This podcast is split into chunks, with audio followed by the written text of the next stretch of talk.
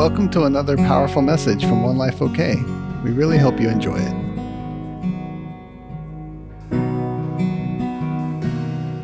I'm going to continue on today, partly dissecting CeCe's word and plugging it in together with what we've been talking about with our Watchmen series. You know, I think for me, for many years now, God gives me the word of the year, and I've invited CeCe to come along in that journey with me in the last few years. And I don't know how many years, you know, a couple, three, four. Anyway, and even now, I've mentioned it the other day, he's preparing us because he's always in advance. And I look at our little journey as a road map. And much like when you travel, every now and then we have a little rest area that we stop out on, and right? Yep. And I feel like that CeCe's vision word was one of those little rest areas. And so I was re-listening to it the last few days, and this one statement that she made jumped out at me, and I wanted to talk about it today. She made this statement: unbelief keeps a priest from speaking until faith arises. And the Holy Spirit said to me, how does faith arise? Looks like some people are cold. Since I can do that at the same time and talk, then I will make it a little warmer for you. And the Holy Spirit said, how does faith arise? You know, I think a lot of times in churchdom, we sort of make statements, and I don't know. Am I still on? Yeah. Okay. And just all of a sudden, I just couldn't. I can't hear anything up here anyway. We make statements, and we have definitions that we attach to those without even thinking, and so then we just kind of be like, "Yeah, faith. I know what faith is." You know, yeah. But I, when we were in the green room, I was talking about the watchmen in our senses, and I started putting together some pieces as a puzzle of some things that have happened this week that, for me, are really interesting. I will propose to you today that, you know, it is a good father that disciplines us, and discipline isn't always just you did something wrong. You know, and so I know that in our lives, we're going to have to get rid of this fear of wrongness. It's really demonic in nature because it's proof of his love. The Bible says it's proof of his love that he comes alongside and helps us through course corrections and encouragement and different things. And CeCe and Aaron both had dreams this week of some people here that come to One Life, and they were two separate people. And so that kind of indicated to me what was on his heart today, that he is wanting to reacquaint you with yourself. And, you know, one really important lesson that we have to learn is that we need to be unified within ourselves. You know, it says that God loves unity almost more than anything. And he loves it when the brethren and the sistren dwell together. But I propose that I can't unify with you if I'm incongruent in here. And so of sorts today, this is kind of a retargeting or a recalibration of our senses. And I hope that you can receive that today. So when the Holy Spirit was talking to me to this week about how does faith arise, the first thing that he told me was faith had eyes. And so I wanted to talk to you about that today. Have you ever been to the eye doctor? You know, I was 42 before I wore glasses. I probably needed them earlier, but I'm cleric. And when I went to the doctor, he told me that I can see really good far away. So if I take these off, well, I can't now, but used to, I could see really good far away, but I couldn't read something right here, which just really hardly makes sense to me whatsoever. And so he prescribed 3 lenses in this little circle. That's why the bigger the circle, the bigger the sweet spot. And so if it was only popular to have like ones like this big, baby, I could see like I used to, but in these lenses are called progressives, and in these lenses there's one sweet spot, and that means that, especially when I'm reading up here, this distance between me and the computer, there's this much of an area that I can actually read. The rest of it on either side is blurry, and I propose that that's much like the supernatural. I don't know what age you got your supernatural glasses. But the supernatural world is not meant to be seen in full.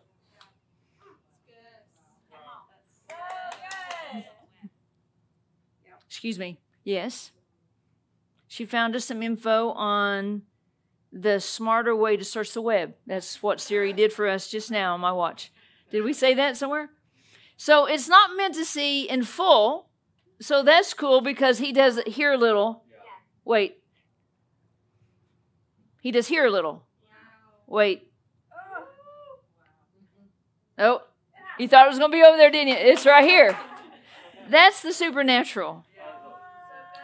And after I learned those places, and it's good, he kind of hides them in a similar place. Then he changes it all up. Because the heart of the Father is to hide a matter. If you don't understand this about God, you're going to be frustrated in this life all the time. And the heart of a king or a queen, or the heart of the one who knows the king is king. Yes. If you know he's king and you're his son, you're his daughter. That's why the first stage of spiritual growth is sonship, daughtership. Yeah. Then I would know that my good dad, the king, wanting to make me just like him,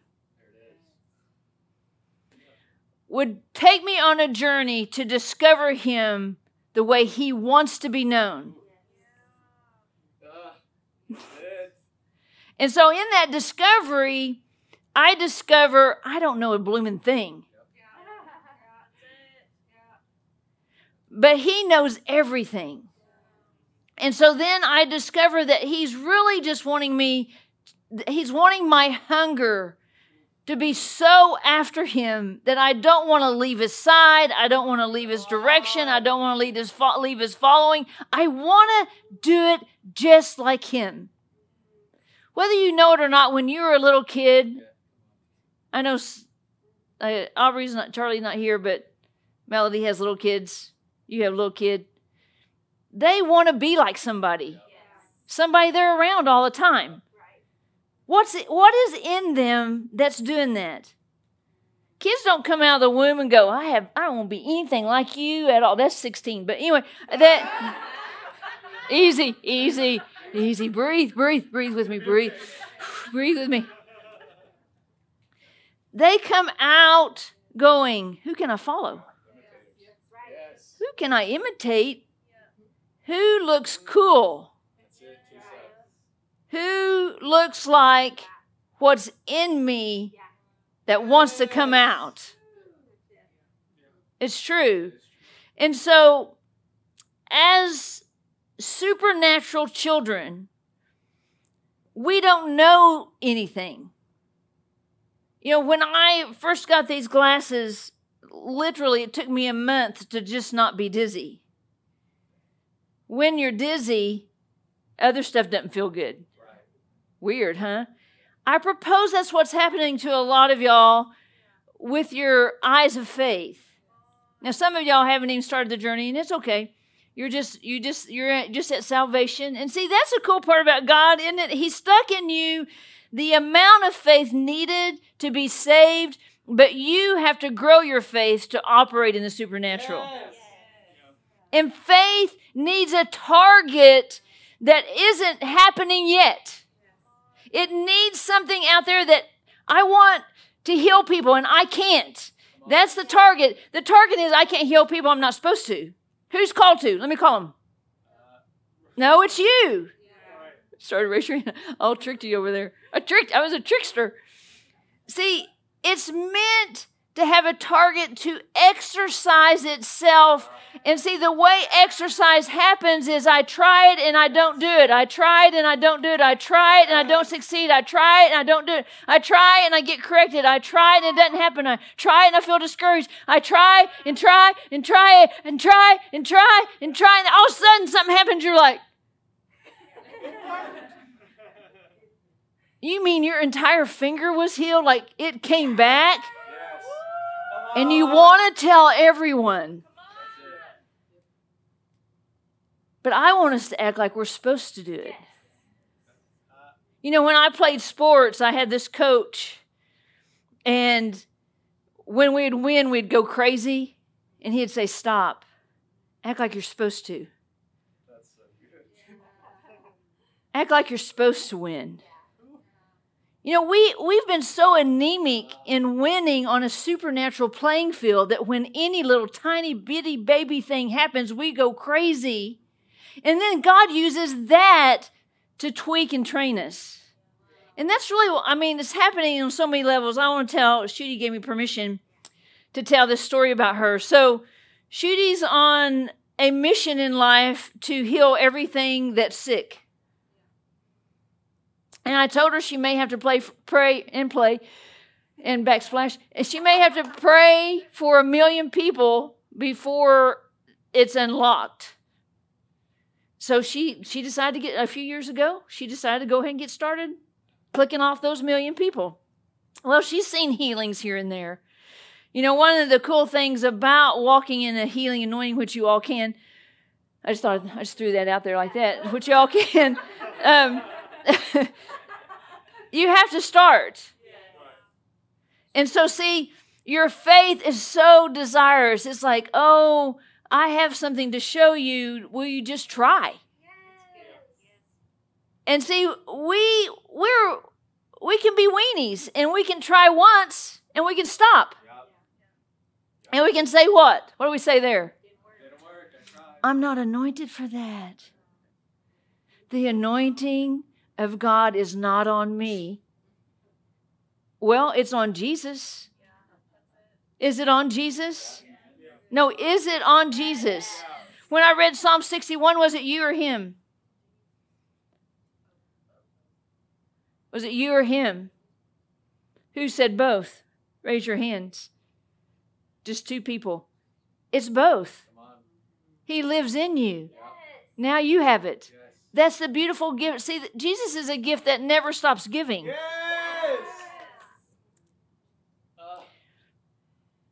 And so, since she's been trying this, then what happens is different parts of her body do something. Catch on fire or twinge or something. And at first, you know, it was like, oh, I've got something wrong with me. I need to go to the doctor, right? I mean, you know what I'm talking about? Anybody? Yeah. Well, then, you know, as we became educated, right? Yes. Our gifts need education. Yes. You're in a training center to educate you to do your supernatural gifts. That's the only reason we're here. Yes. See, anyway, no, I don't have time for that. So, I know. So our supernatural gifts need this education and training and you know, I just think of myself as just a coach that I'm just like, hey. So she was telling me the story that they were walking through Home Depot. That's where all their training ground is. I send them to Home Depot every day, and that's their training ground. Where do you go every day? That's your training ground. Got it? Yes. So don't act like your training ground is going to be here, up here. It's not going to be, okay? This is just the rally time up here, okay? So she went to Home Depot, and she was walking down the aisle, and her right shin just started burning like crazy. So there's the indicator. She turns to her partner, Moose, and says, hey, burning shin too. Two burned shins. So where is it? We're on the loose. Now we're looking for the burning shin, right? So she ran onto a dude, and she said, you got the burning shin? And he said, I got the left shin. And so, listen, this is just training. Come on. And so they prayed for him. Their faith was hard and firm and fiery and passionate. Man, he was touched. Awesome. And so I can't remember how we even started talking about it, but we started talking about it at dinner. And I was like, I know. So also that day, this is the key component. She woke up that morning and she said, now I'm going to fast for Teresa and I'm going to find me a partner. So again, called her partner over there. She said, would you be willing to fast with me? Absolutely. Well, see, I have this rule for Shudie. Now, it's just now. It may not be forever, but she can't fast food because food's not a thing for her, so that's not even a cost. She could care less if she ate, clearly. And so I've helped her. See, because what's fasting about? Do you know? Y'all know. So that's not going to help her. That's not, but you know what it was? It was striving for her. Now, somebody else in here, you need to fast every day. I don't know who you are, but that's striving for her. So in her, she was like, I'm going to make sure Teresa's well. And so I'm going to fast for her. Well, here's the funny thing. She's focused on how I've been having this digestive thing going on, which I'm much better today, by the way. But whenever she told me about the right shin, you know, I had this skin cancer removed off my right shin, and it's been burning. Now, see, they were so focused. Are you with me here at all? They were so focused on the one thing that they had decided that's what we're going to get up and fast for, that even though the Holy Spirit indicated to them, it never crossed their mind because why? They didn't ask. Yeah. Wow. Wow. Now, see, we think this is hilarious. I don't know. Some of y'all would be like, I guess, sick in the bed for a week. But we think it's so funny because it's so blatantly obvious right in front of us that we're just missing. We're just barely, because I've proposed to you, that we have these new lenses on. And we're trying to get it all just right inside the sweet spot to make it all make sense, to make it all. And I figure out it's just over here somewhere. And see, that's what keeps us asking. The more you will ask. I mean, I can tell you another thing happened with Tessa, another thing happened with Pam this week, another thing happened with Tracy this week. They both had dreams. All of that is the same thing I'm talking about right here. If you can, I'm sure most of you have had something that you could put in this category this week. That's what I want to talk about today. The redefining or recalibration of your eyes of faith. Now think about it. When you go to the eye doctor, they dilate your eyes. That makes your pupil huge. Why? Because they want to be able to see into it bigger. Let's dilate the eyes of the Spirit. Now, how do we do that? See, the eyes of the Spirit need to expand for you. I spend time expanding the eyes of the Spirit. So when I hear a story like this, or I hear a story like that, or I know something that happened with Pam, the eyes of the Spirit are expanded over that event to see it through wisdom. Now, what's the goal of the Spirit? The goal of the Spirit is for you to just follow Him. The goal of us, let's read a couple of things about it. I love this scripture. It says, Hebrews 12:2, I preach on this a lot. Looking away from all that will distract us and focusing our eyes on Jesus, who is the author and the perfecter or finisher of faith. The first incentive for our belief and the one who brings our faith into maturity. That's Jesus. I have to turn away from all that distracts me from Him doing something with my faith and with me. So He's the author. He's the one that wrote your story. So He's the author.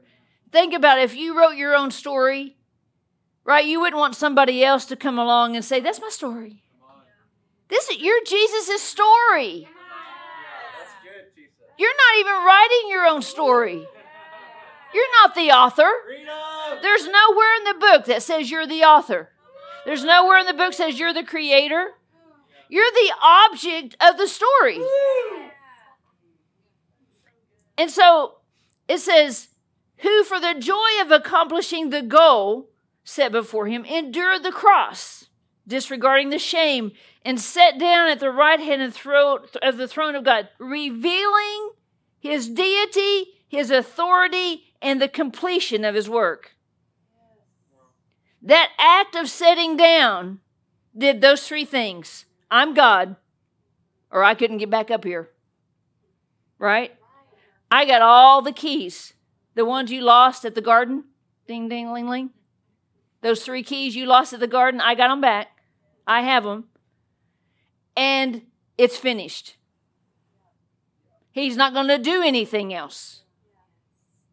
That is really important that you, because see what we do when we fail, we want to feel sorry for ourselves and we want some sort of something to come in and say, it's okay, baby. Right. He don't really want that. Yeah. He wants to say, no, not my will. And we say, oh, dang, I thought I was in your will. Let me scoot over a little bit. Yeah, oh, I see it now. I was over there in my will. I thought it was your will that whole time. I don't know what I was thinking over there, but no wonder it wasn't working that quick. But we spend so much time here. Come on, God, bless it. In the name, oh, I break off that demon. In the name of Jesus. I mean, we're just doing all kinds of spiritual calisthenics over here. Just getting it, sweating, feeling good. And we're in our will. And we might as well say, my will be done. The first thing, like today, the first thing I said, let's walk it back. Tess, what did you hear way back here? It was as clear, wasn't it? It was just as clear as day. What she heard when we walked it back with these two over here, clear as day. Oh my gosh, that's just so much clearer now. Now that we know he wants it, that's available in the moment. But if I'm in my will, my eyes are faded. I don't have my glasses on. Listen, when I take these glasses off, I can't see y'all. I mean, yeah, there's blobs out there. And I know you got dark hair, but I mean, everything, like she's got 12 noses. You got like a bunch of beards that are just stacked on top of each other. It's not clear. See, when I come in alignment with his will, it brings the clarity. My time of dilation is over here. I don't walk around with my eyes dilated all day. I got the spectacles. I got the seeing eyewear. This makes everything clear. See, there's a time to do this and a time to do that. And we don't want to exchange those. And so think about it. This is what it says. The author means he's the pioneer. He's the one that takes the lead in everything. So where is it you take the lead? Nowhere. That's the big zero. You are not in control. You are not your own. The more you surrender all those things, the easier life will be. That is so true. If you want to live in perfect peace, live inside perfect peace. The perfect peace guy. Don't get outside in your own will. When you get afraid, you're in your own will. He said, don't fear. He didn't even give you the 12-step program for not fearing. Don't was his one-step program for fear. Don't. I propose to you, if he said it's that simple, it is. If you will stop saying, if you will start saying to yourself, don't fear. Stop fearing. Fear go. Just a couple lines. You can live fear-free. It's when I sat down with it. Well, come here. What are you thinking? Well, where do you think that might happen? Well, who will do it? No, I know they're not thinking about you, are they? I mean, you're just petting that thing. And then you call somebody. Hey, you know what happened to me? Oh, let's keep. And that can go on for weeks. And guess what? When you have the wake-up call, you're right back where you were before you started doing this. You made no movement in the spirit. That's why birds of a feather, they flock together. We had a little thing happen up here yesterday, and that's what happened. We just, two birds got together, we just flocked together. We didn't think about it. We didn't think about what we were doing. And then when someone said, hey, y'all are flocking on the wrong tree. It was so clear. Now, I love Shudie and Aaron. If I say something like that to them, there's no pity. There's no, we're just, I mean, it was like, thanks, here we go. I mean, I love that because there's no time lost. So I don't have to think, I wonder if they can receive this. I wonder if this is a good time. I'm wondering if they're PMSing. I'm wondering if anything's going on. I'm wondering, will this cause them to have a meltdown tomorrow at church? Well, you know. Do you see how the Holy Spirit loves to just have that continual like, hey, no, hey, yes, hey. So that's what author means. And perfecter, this is a big one. It means perfecter. I love this. Who has it in his own person. He has, let me rephrase. Who has in his own person raised faith to its perfection. Jesus himself needed to have faith to come be a man. Have you thought about it? Okay, Dad, thanks for sending me down in that flesh, and I'll be back in 33 years. And I'll die for all their sins, hoping the power of my dad will raise me up. Think of it. Never been done before. Was no example. That's the Savior that's in you. That's what it's saying. His own person raised faith to perfection. Whoa. That's all he's trying to do in you. The faith exists in you. He says that he put it in you. That was part of your package deal. What an unbelievable plan. I'll plant this seed of faith. It's real tiny. And he's like, okay, now let's do some life. Where that faith will begin to be perfected, where that faith will begin to grow. You know, the number one place to do it is financially. Come on, Tisa. You know, we don't have any outside funders. Think about it. Our little group funds paying for this building, paying for a couple people to preach, paying for the electric bill, paying for some cameras. All of y'all do that. But guess what? I know people in this room who their finances have exploded. Why? They bought in to the plan. You sow, you reap. Can't turn it off. You sow, you reap. You sow, you reap. So that's part of how he's perfecting my eyes of faith. So my eyes become distracted by what appeals to me. You know, I didn't grow up watching a lot of movies. I don't like a lot of movies. But, you know, every now and then in downtime, you know, I'll like try to find something to watch. Usually I play a game while it's on and I don't watch it, but because I get tired of watching it because it's idiot stuff. But listen, every now and then I'll see something and it will stir up something in me that says that story needs to be told. And think about it. That's kind of like your story, isn't it? That is, and from heaven, I see this a lot. From heaven, he's watching down. He's like, hey, there's a story. I'll pick Aaron and I'll make a story out of his life. And then when he retells his story, then somebody else hears elements of his story, right?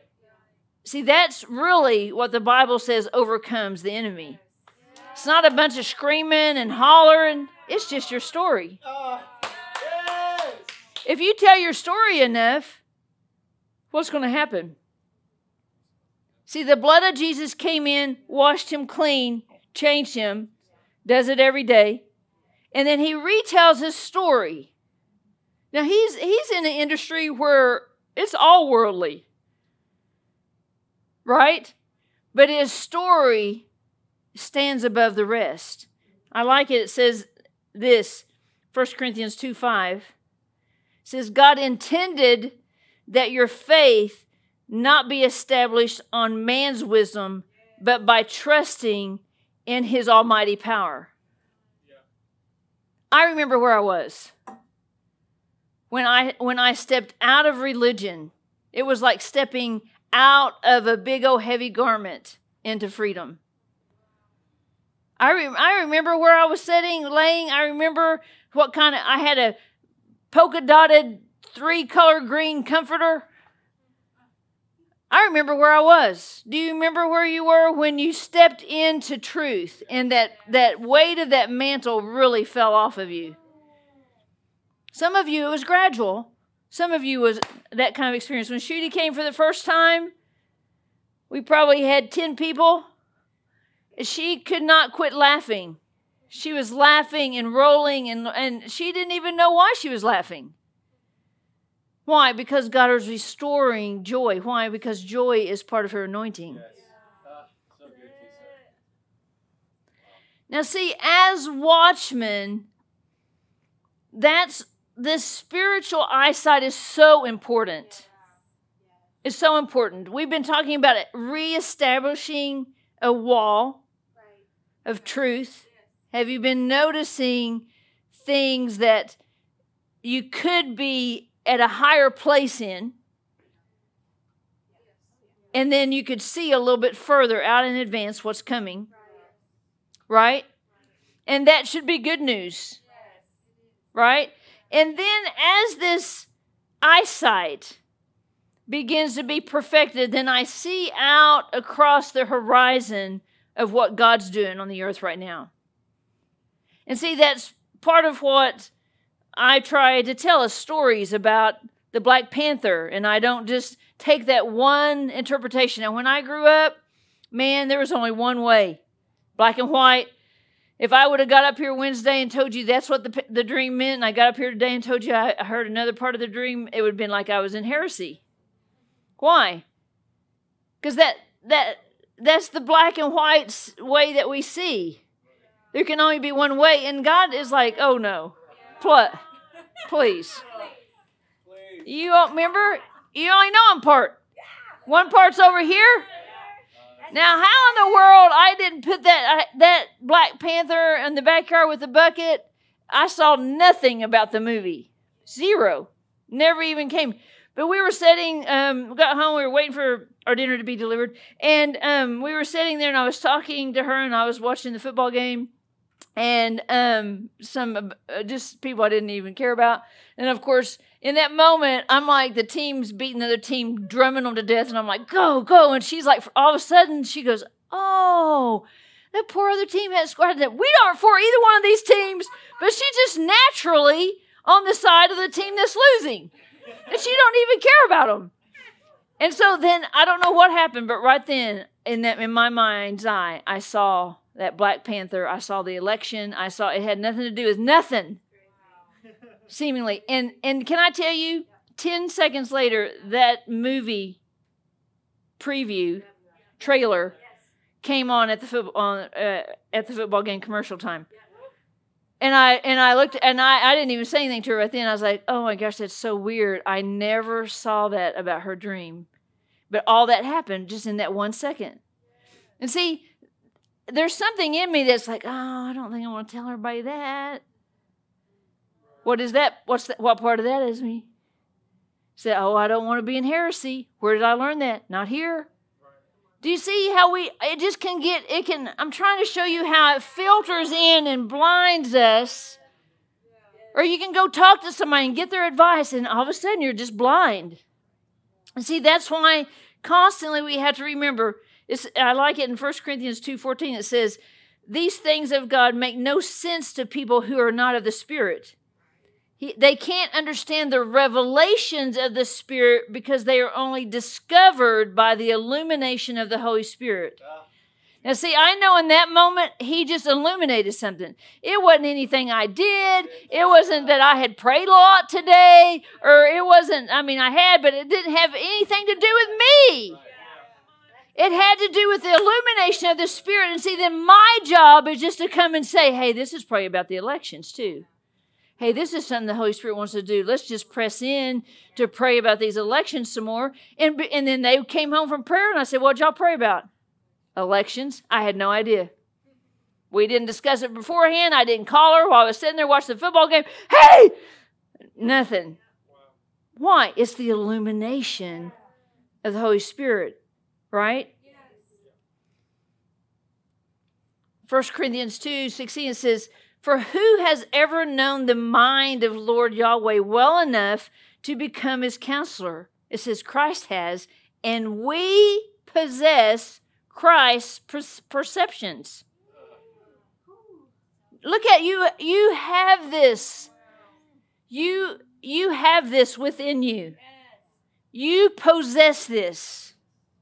I like the commentary. It says, we believers possess the Holy Spirit who reveals the thoughts and purposes of Jesus. The revelation of the kingdom of God that Jesus preached was not understood by the intellect of men, but by those who welcomed his truth. Humanly speaking, no one can understand the mysteries of God without the Holy Spirit. Those who have the Holy Spirit now possess the perceptions of Christ's mind and can implement his purposes on the earth. That should make you really happy.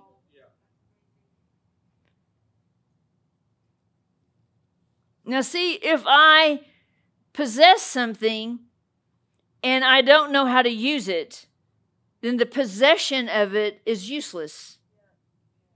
Is this true? Yes. So, when the Bible tells us something that we have, and I am not using it. So if the Holy Spirit was illuminating to me every thought and purpose, remember, you're not your own. I don't know if you can understand the joy in this, but you are here for an assignment from God that is not of your making. You can't make it up and decide that this is what you're going to do and then tell him to bless it. The thoughts and purposes of Jesus have to do with the initiative from God, the Father.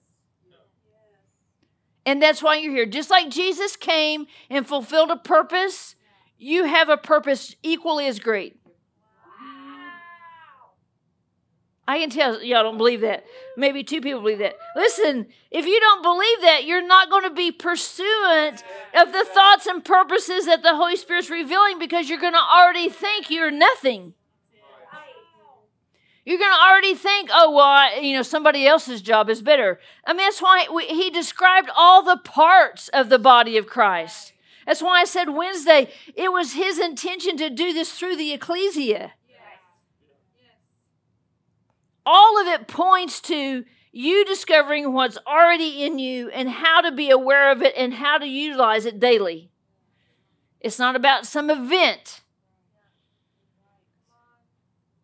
And see, as I begin to ask the Holy Spirit, I want to be a healer. I have such a desire to be a healer. Now see, I begin to just desire to be aware of his presence. Like I just wanted to remember that it's, do you know what I'm talking about, anybody? Where you just don't want to forget. You don't want too many seconds to go by. I used to have to set something on my watch at first. At 5 till the hour, I just put presents on my watch. Now, at first, it might be 55 minutes. Oh, right, presents. That's what I'm doing right now with my life. I'm focusing on presents.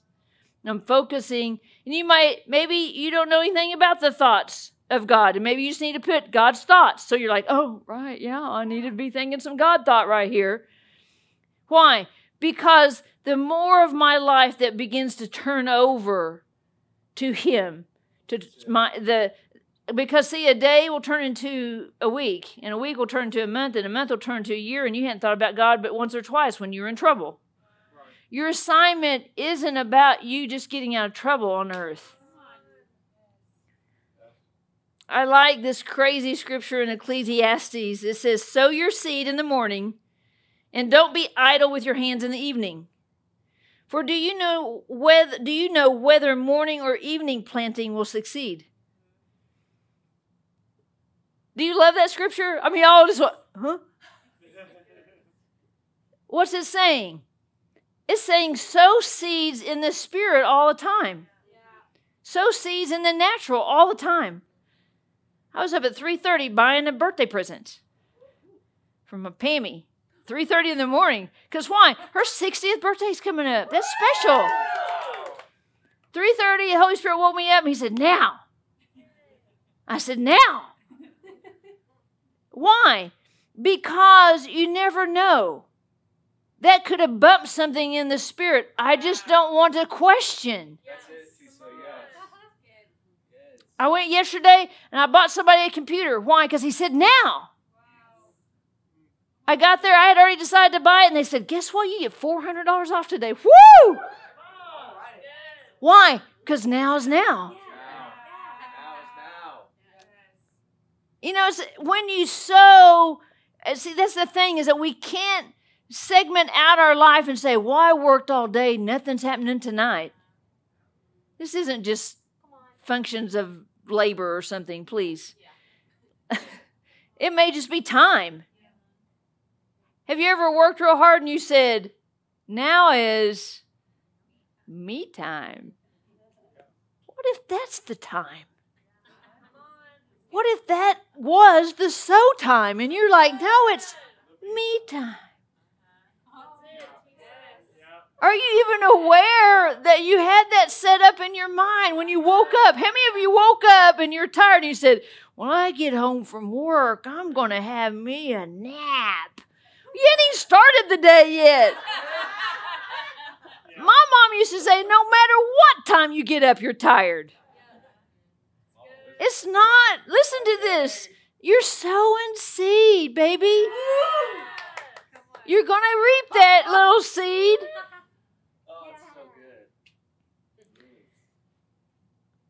I love Hebrews 11. It says, it's talking about Abraham. It says his eyes of faith, there it is right there, were set on a city with unshakable foundations, whose architect and builder was God himself. What was he talking about? What's Abraham's story? God came to him when he lived with his dad, who was an idol maker. Abraham was an idol maker and was inheriting the business. It was profitable. And God said, get out from there and go to a place I'll show you. I'm not showing it to you now. I'm going to see if you're going to get up. I'm going to see if you're going to leave. I'm going to see if you're not going to look back. He had Lottie to show him what happens if you look back. Right? Whose builder and architect is God. Of what? Of the plan. He was telling him to get up, leave that old dormant idol worship behind. Listen, can I say a blunt statement? Yes. If you're not doing the purpose of God, you're doing some form of idol worship.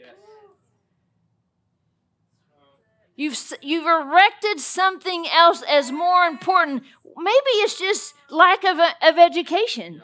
Maybe you've never heard that before. It's still, I'm sorry, an idol because you're not doing God's purpose.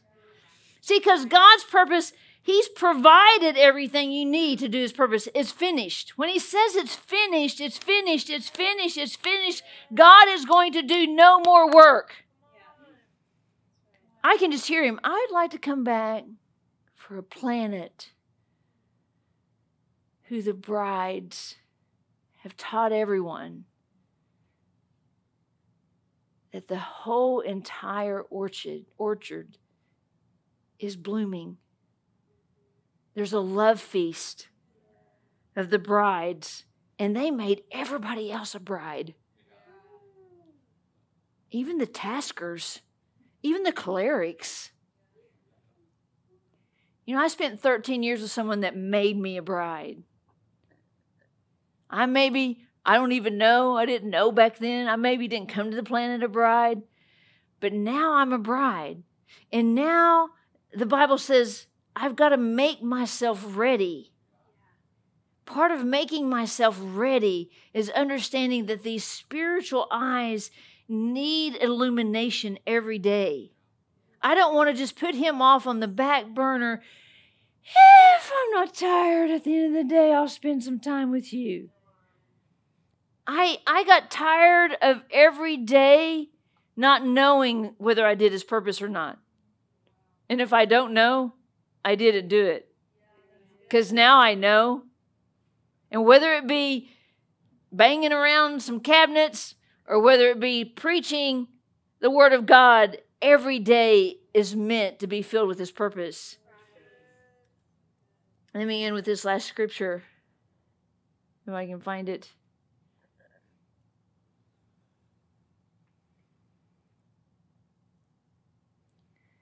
In Psalm 17:8, it says, "Keep me in your affectionate care, protect me as the apple of your eye. Hide me in the protective shadow of your wings." That word pupil is the center of affection. You are the center of God's affection. Let's make Him the center of our affection. Come on, CeCe.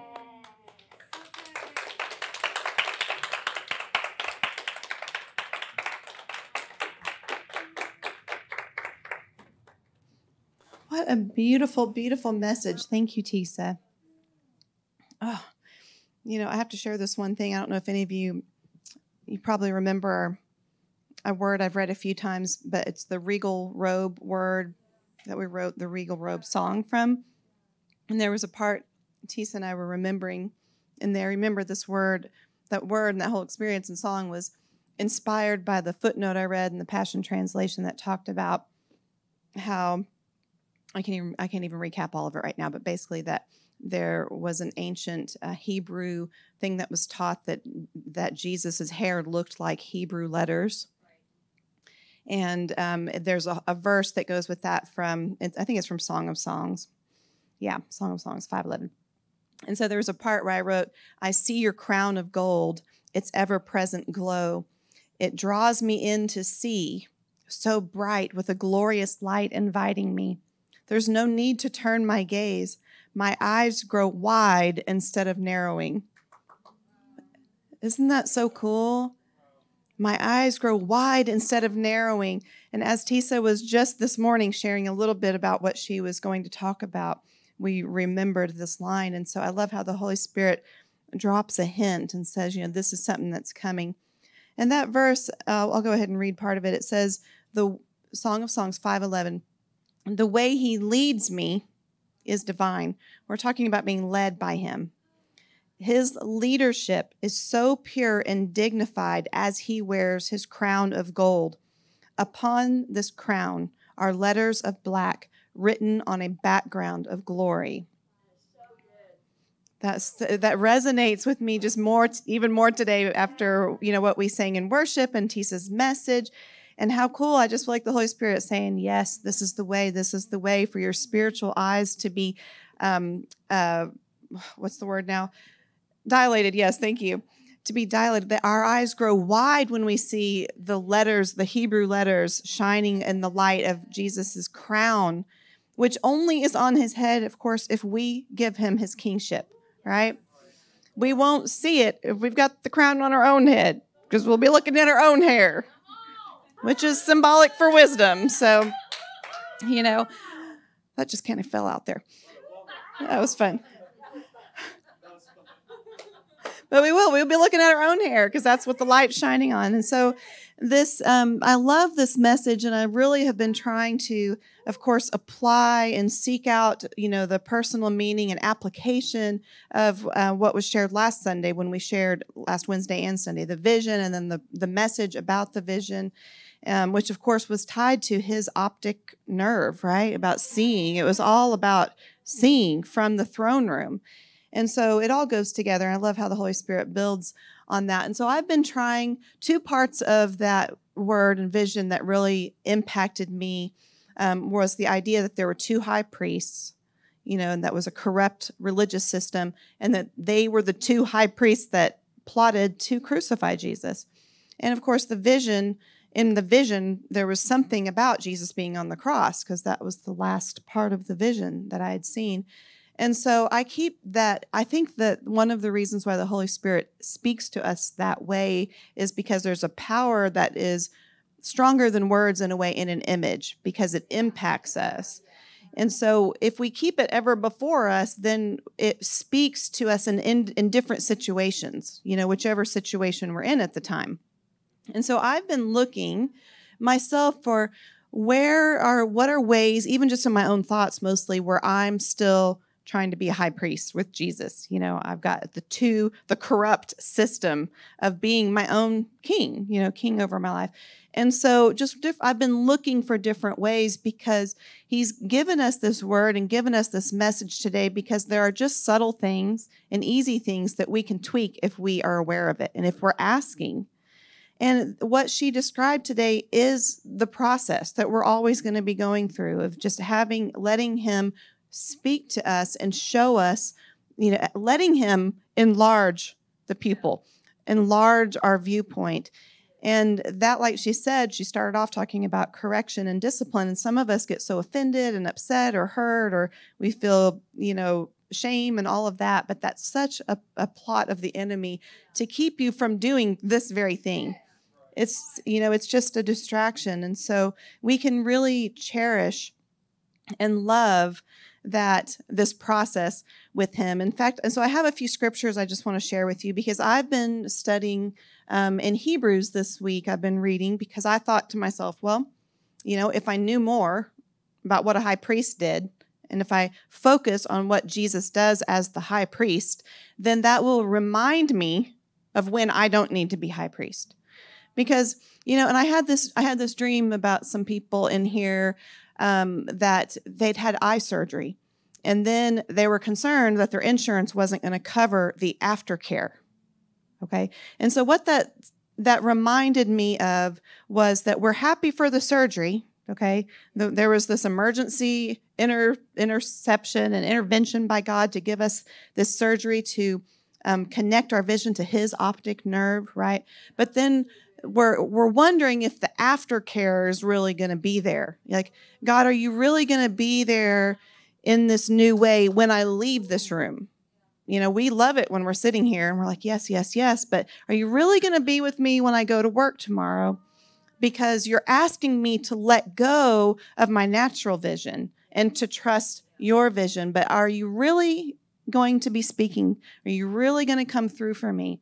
And that's the very place that I find that's what trips me up, is I don't trust him because I don't know him in different situations. And so it's not that I want to put the crown back on my own head and be the high priest again, but I don't trust his way, or don't know his way, and the only other way I know is my own. And so it's not like a deliberate rebellion, like, you know, kicking God out. It's just like, I really am not confident in what you're going to do, God. And so I'll just fall back on to my own way. And so that is, I think, the places that we still do that, and we all do it on some level in different situations, is exactly what he's trying to reinforce and bring us into a greater level of wholeness in. And so I thought, well, I need to be focused more on what does a high priest do? Like, what did the high priest do back in the day? What does Jesus do now? I want to focus on that, because that will then resonate in me when I'm in those moments. And I really, you know, it builds up my faith and my trust. So Hebrews is the whole book, of course, is amazing. I had to pull out a few snippets, though, to share with you. In Hebrews 2, and it was so crazy, too, because I didn't know Tisa was reading in Hebrews either yesterday. But in Hebrews 2, verse 16 and 17, it says, "For it is clear that he didn't do this for the angels, but for all the sons and daughters of Abraham. This is why he had to be a man and take hold of our humanity in every way. He made us his brothers and sisters and became our merciful and faithful king priest before God, as the one who removed our sins to make us one with him." Now, the footnote, this was the Passion Translation, and for king priest there, it says the Aramaic can be translated as if it would say so that he would be the nurturing Lord of the king priests. His heart in all of this, of course, was to nurture us. That's present day in all of those moments I just described. So he, the nurturing Lord of the king priests. So his kingship in our life isn't to just drag us around, you know, in fearful obedience. His kingship over us is to nurture us in those moments so that we are happy to let him be king in those moments. And so, and jump over to Hebrews 3, verse 12 through 14, it says, "So search your hearts every day, my brothers and sisters, and make sure that none of you has evil or unbelief hiding within you." As I said, evil sounds like a strong word. I don't think we're really walking around with, you know, blatant evil, but we have unbelief and we have doubt. And so it says, in another translation, you could say, take care to search your heart. Take care that your heart doesn't have any evil or unbelief hiding with you, for it will lead you astray and make you unresponsive to the living God. And that's what Tisa's talking about. We have moments all throughout our day where he's given us that subtle nudge. He's saying, hey, keep looking through your peripheral vision, the supernatural vision, just a little longer. But our doubt and unbelief causes us to be unresponsive in those moments. And so we miss the moment. It says in verse 13, "This is the time to encourage each other to never be stubborn or hardened by sin's deceitfulness." Now, the footnote there talks about how it could be the deceit of the enemy, of Satan, or it could be your own ability to be self-deceived, which is, again, what we're talking about. If we switch to looking through our natural vision while trying to operate with him and our own reasoning, we can self-deceive ourselves. It says, "For we are mingled with the Messiah if we will continue unshaken and in this confident assurance from the beginning until the end." One more footnote I wanted to read there. I loved this part. Our confident assurance. We will continue unshaken in this confident assurance. The Aramaic can be translated, "We are joined or leavened in the resurrection through him." So our focus is to remember we're mingled with the Messiah and we are joined and sewn in, connected with his resurrection. So our doubt has no power over us anymore because we are tethered to the Messiah, the risen and resurrected Messiah. Again, these are the things we have to meditate on over and over that then will rise up in us in those individual moments. Okay, so I wanted to highlight this thing in Hebrews chapter 6. I found a verse that connects to the vision I had, and I didn't even know it was in there. So, I mean, even in other translations, like that have been around for a long time, I didn't know it was there. It's not just the Passion. It's in the Amplified. And so if you, as I said, in the vision and the message, the idea was that there were two high priests that put Jesus back on the cross. So the personal message for me, and I think for all of us, is that there are times we operate in that corrupt system. And in doing so, we put Jesus back on the cross. Remember how that question was proposed on how that applies for us? Well, this is a verse that talks about, I think it's a scary verse in some ways for a lot of us, a lot of people, because it talks about people who walk away from God, okay? But I want to propose that that's a picture. Well, there are some people who do that in life. They truly, truly just denounce God and walk away, and that's literal. But this is a picture of something that we do in individual moments. That's not, you know, forever walking away from God. We're not rejecting God, but in a sense, we are in individual moments. If in those times that, like I said, we just don't really trust you, so I'm going to walk away from you in this moment and do my own thing. And so hear this verse in that way. In the Amplified, it says, And we will do this, that is, proceed to maturity. Okay, we'll do what Tisa talked about today. We'll proceed in our maturity if God permits.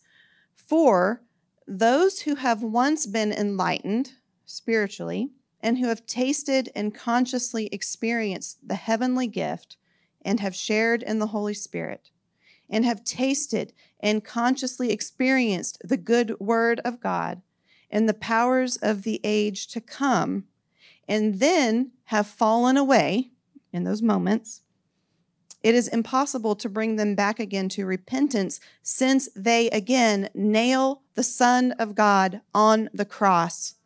For as far as they are concerned, they are treating the death of Christ as if they were not saved by it, and they are holding him up again to public disgrace. So again, I think we think about those other people who just completely walk away from God.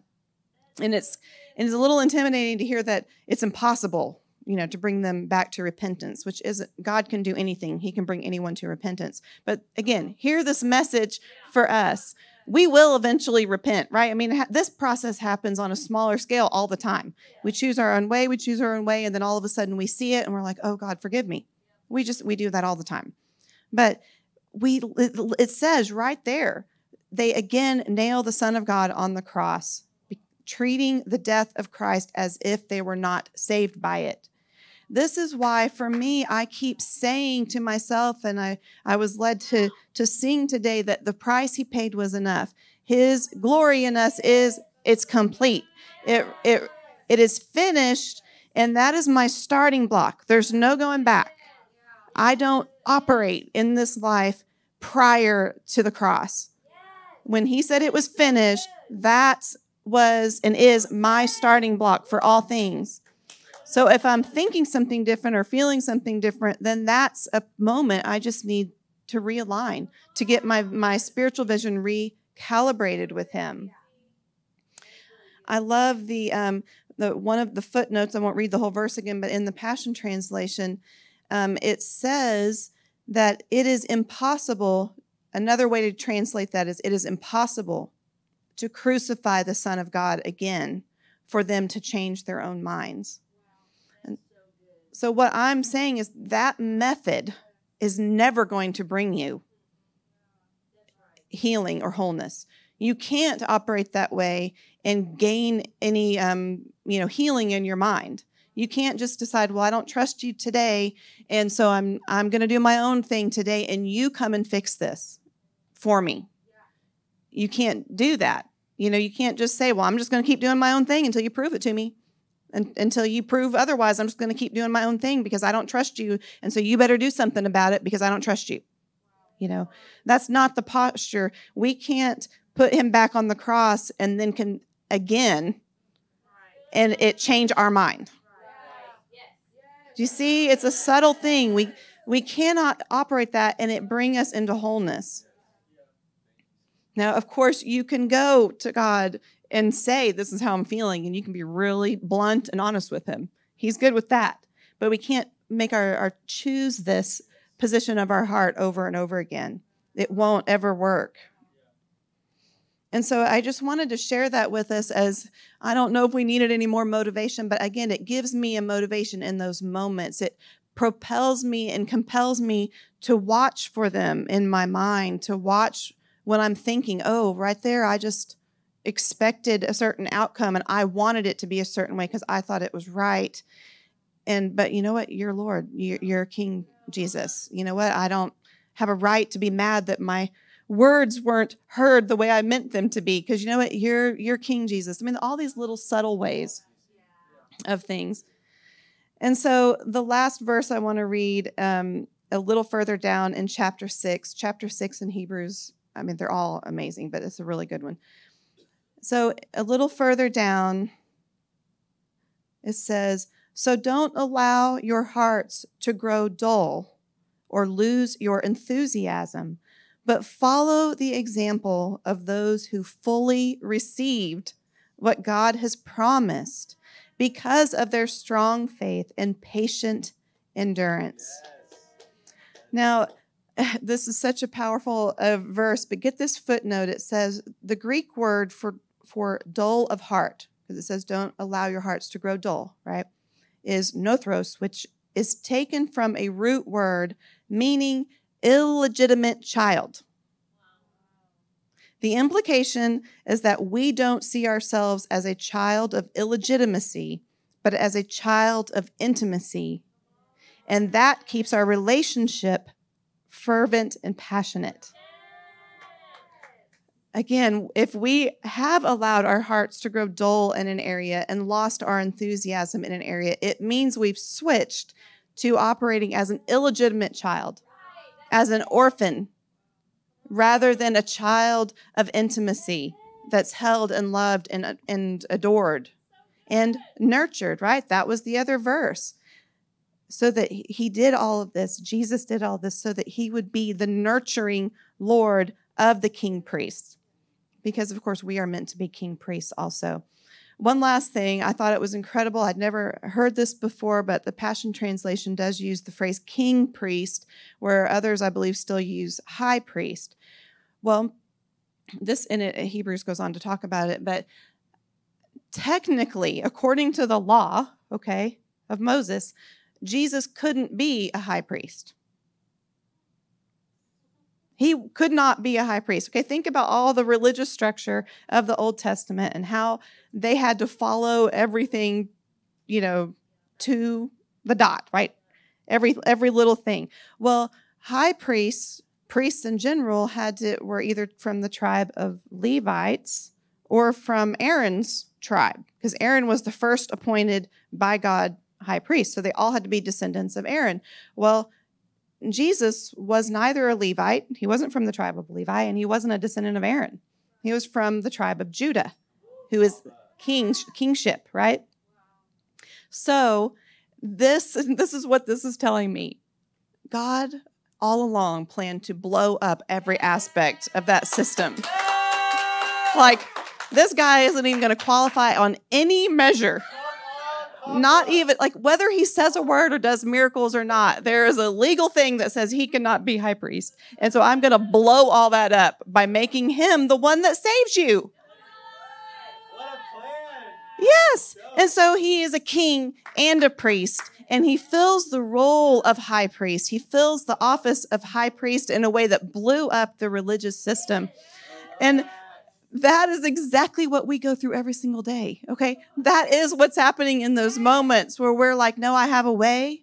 I have a system. I have a way that's based on years of research and all of my years of experience. This is the way and the law that I operate by. And so Jesus is going to repeat this scene over and over. He's going to say, yep, I'm blowing that all up. I'm the king. And I'm the priest right now. We're doing a whole new thing. It's a brand new thing. It's not even going to make any sense to you. Obviously, this is what he expected us to experience. I mean, it's in the book. It's in the story, right? It's the model. It's the model. It's the model for the journey. It's the model for the journey that we are going to have a way and that he's going to blow it up. And we still get to make him king over it. And make him the priest over us in that moment because he did it all for the nurturing part. So to me, that's really empowering. And I pray that we will all just find those little moments, just little decisions. You know, they're just little subtle things. And he does it in a way that's truly brings freedom and joy and in a fun way. It doesn't all have to be hard, you know. And just remember the part that he did it all for the nurturing. So if it does conflict something in you that feels scary, remember he did it all to be the nurturing Lord. So just ask him, just go to him and say, I need your nurturing in that moment. And he will flip it into a moment that's actually life-giving and joyful and that you feel his love on. And so, Papa, we just say, thank you, thank you, thank you. Thank you, Jesus, that you came and blew up the whole system. Thank you that you just blew it all up and you rose to be the king, to be the priest, to satisfy everything that our souls needed, to satisfy all of it, just so that you could claim us as yours and nurture us and care for us and raise us up with you on an everyday basis. You know, there's another verse in there where God speaks over Jesus and says that I basically am your father, you know, like that you are my son. And there's a footnote in there that says, every day I begot you. He said God was saying, every day I gave birth to you as my son. Every day I fathered you. And that's our process. Every day, he is resurrecting us. Every day, he is giving us new life, new birth, every day. And he loves to nurture us in the process. So we just say, thank you, Papa. Thank you, Jesus. Thank you, Holy Spirit. We love you. We hear your word. We crown you as king today. We resign as high priest over our own life and king of our own life. Thank you for making this message personal and showing up. I just pray that you would show up for each person individually. Speak to them in that personal way that you long to speak to us in, and show us the personal applications through dreams and visions and conversations and all sorts of things. So we just thank you for your ways. And we love, love, love you. In Jesus' name, amen.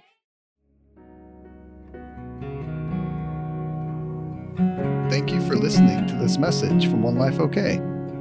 For more information, please visit us at onelifeok.com.